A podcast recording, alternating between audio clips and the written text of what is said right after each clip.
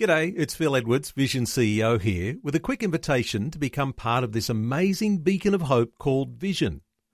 Together we can put our love into action to help people of all kinds build or rebuild their lives on the truth of God.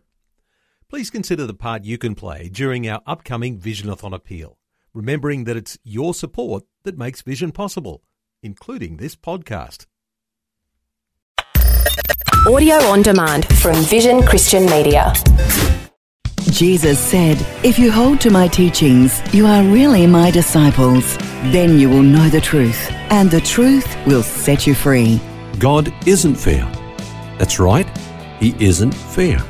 And I'm glad He isn't fair because to be fair means that we will get what we deserve. now, quite frankly, the last thing I want is what I deserve. Justice is getting what we deserve. Mercy is not getting what we deserve, and grace is getting what we don't deserve. Thank God that the justice that was due to us fell upon Jesus, and now we have come into the grace of God. God is giving us what we don't deserve, but we're enjoying the riches of His goodness and favor towards us.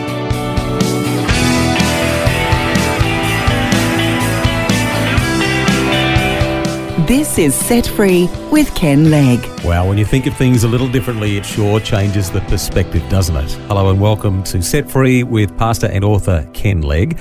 And I'm Phil Edwards. And we're looking this week at the subject of the seeming unfairness of God. And uh, Ken, yesterday you shared with us that it is okay to express to God when we feel that sense of injustice and that frustration of why, why, why, as um, many of the Old Testament writers did. We see that right throughout uh, many of them.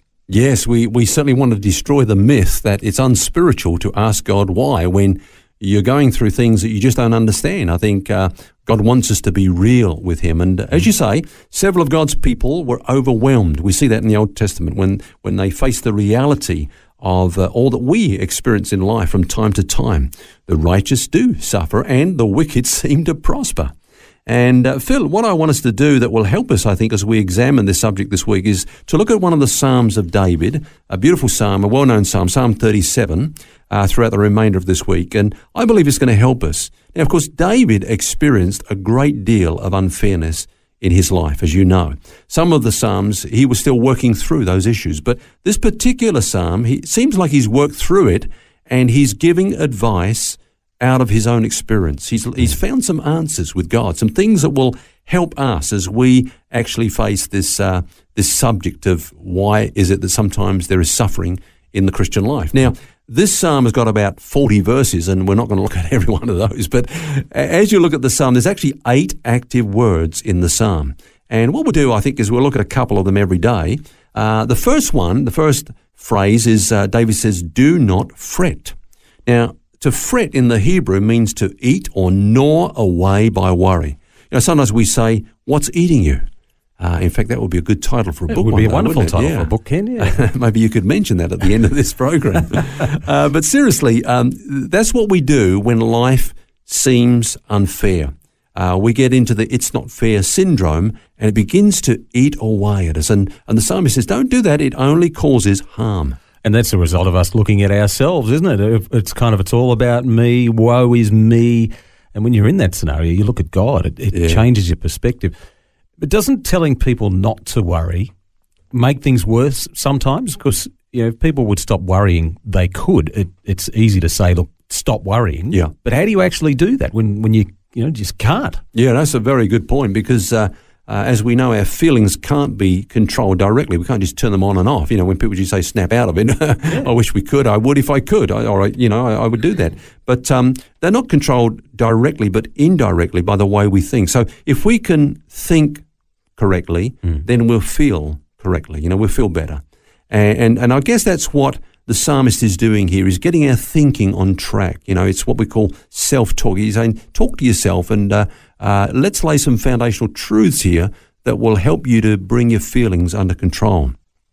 Now, we're talking about this whole thing of justice, the, the seeming injustice of God. Yeah. Um, there's a beautiful parable that Jesus told. I love that parable of uh, the farmer that was looking for some workers to go and work on his farm. You remember the one?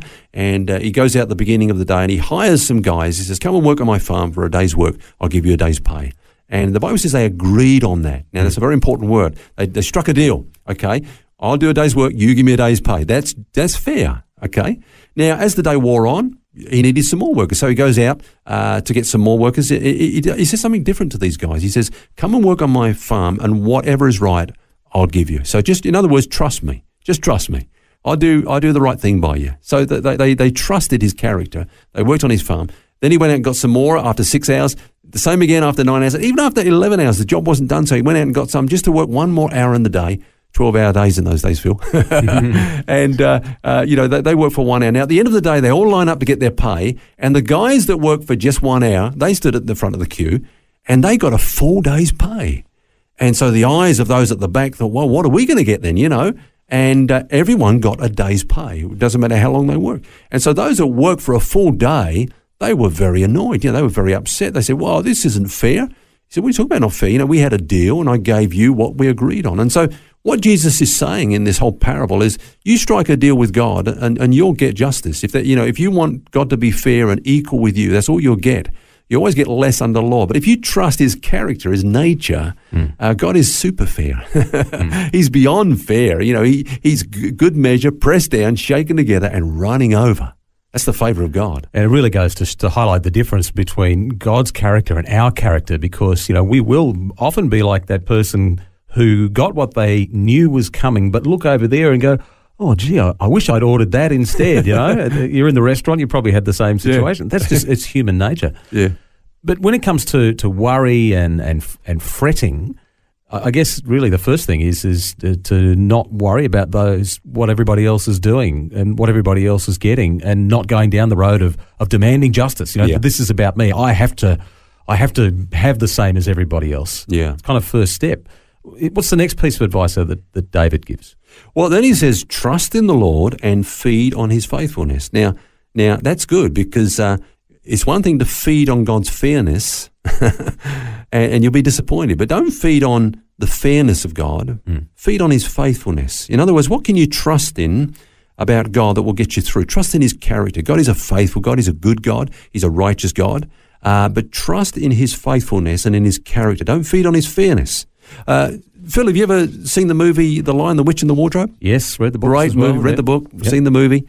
And of course, there's the you know the time when when the, the kids walk through the wardrobe, they get in this beautiful land of Narnia and uh, stumble across Mr. and Mrs. Beaver and go back to their home for a cup of tea and uh, yep. some toast or whatever it is. And they learn all about Narnia and, and, and why it's in this you know this grip of winter and ruled by the witch. But one day Aslan's coming and he's going to set it all free and everything's going to be great. And they're just living out in hope for Aslan. And so the kids are getting excited about this character Aslan. But then they learn that he's a lion. Mm. So Lucy says, So isn't he safe? Safe, says Mr. Beaver. Who said anything about safe? Of course he isn't safe, but he's good. He's the king, I tell you. And, and I think what we want often is a safe God, a predictable God. You know, we, we give him our prayers and they're really our requests. They're, they're, in fact, they're our instructions for the day. Mm. God, we want you to do this, this, this, and this. We, in other words, we want you to be safe. We want you to give us what we're going to get and we'll feel safe with you. We'll let God be anything but God. We need to trust that God is not safe in that sense that He's not going to do things that we ask Him to do the way that we ask Him to do it. Mm. But He is a good God. He's far greater than we could ever think or imagine. And let's just commit our lives to Him and, and feed on His faithfulness, not on His fairness, not on what we think is equitable and, and, and fair and just, but on the character of God that He's, he's righteous, He's holy, He's loving, He's good, and He's got a wonderful plan that's so wise, and we, we cannot even work it out, you know, even begin to work it out. One thing that uh, I guess God has been showing me lately is to value more who He is rather than what He does. Yeah. And that I think is at the essence of what you're talking about here. If you're asking Him, you know, this is what I want, and will you do this for me, God, etc., then that's actually valuing Him more for what He does. Yeah. But if you're going to Him in admiration and and praise, it's valuing him, as you say, for his faithfulness, for his yeah. character, for who he is, the fact that he is the king of all. Yeah. And and that changes your perspective. And that really, especially when you come to talking about overcoming worry and all of that, that's yeah. where it really starts, isn't it? That's right. And that's what David was saying trust in the Lord and feed on his faithfulness. Mm.